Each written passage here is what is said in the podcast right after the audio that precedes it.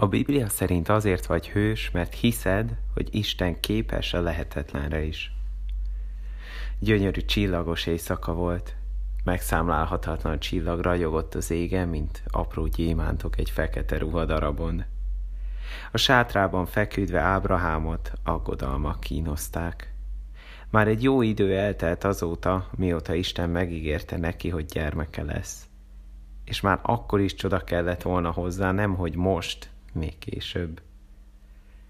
Isten tudta, hogy mi foglalkoztatja Ábrahámot, ezért Isten kivezette őt a sátor elé, majd mondta neki, tekints föl az égre, és számold meg a csillagokat, ha meg tudod számolni. Ennyi utódod lesz.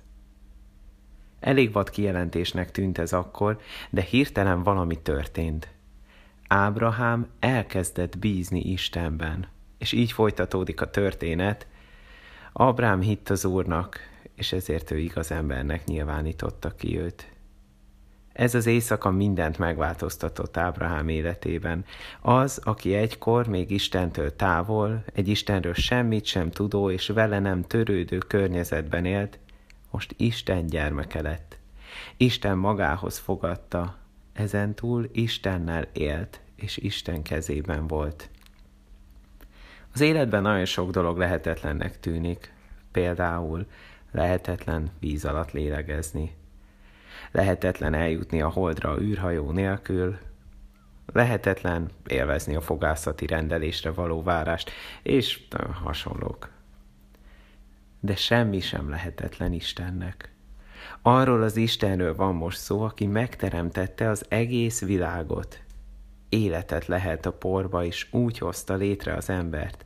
Pályájukra helyezte az összes bolygót, holdat, csillagot, fekete lyukat, üstököst meg tud változtatni gonosz emberi szíveket, semmi sem túl nehéz neki. Szoktál valamiért aggódni? Volt már, hogy nem tudtál rendesen elaludni, mert annyira ideges voltál, annyira izgultál?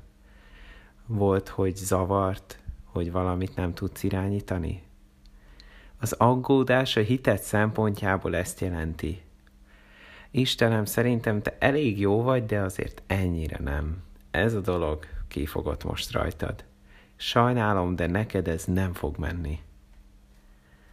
Ábrahám megtanulta, hogy ez nem igaz. Vagyis elhitte, hogy Istennek minden lehetséges. És tényleg született gyermeke, és aztán unokája, és aztán dédunokája, és ükunokája, és egy egész nép származott tőle, akik megőrizték nekünk Isten tetteit és akiknél megszületett aztán Jézus is, és Isten megmutatta rajta keresztül, hogy ő milyen. Ábrahám ebből már mindent nem láthatott meg, de mindez megtörtént. A Jeremiás 22.37-ben ezt kérdezi Isten. Én vagyok az Úr minden élőnek az Istene. Van-e számomra lehetetlen? Bármi is van előtted, bízd azt Istenre, mert ő elég erős hozzá.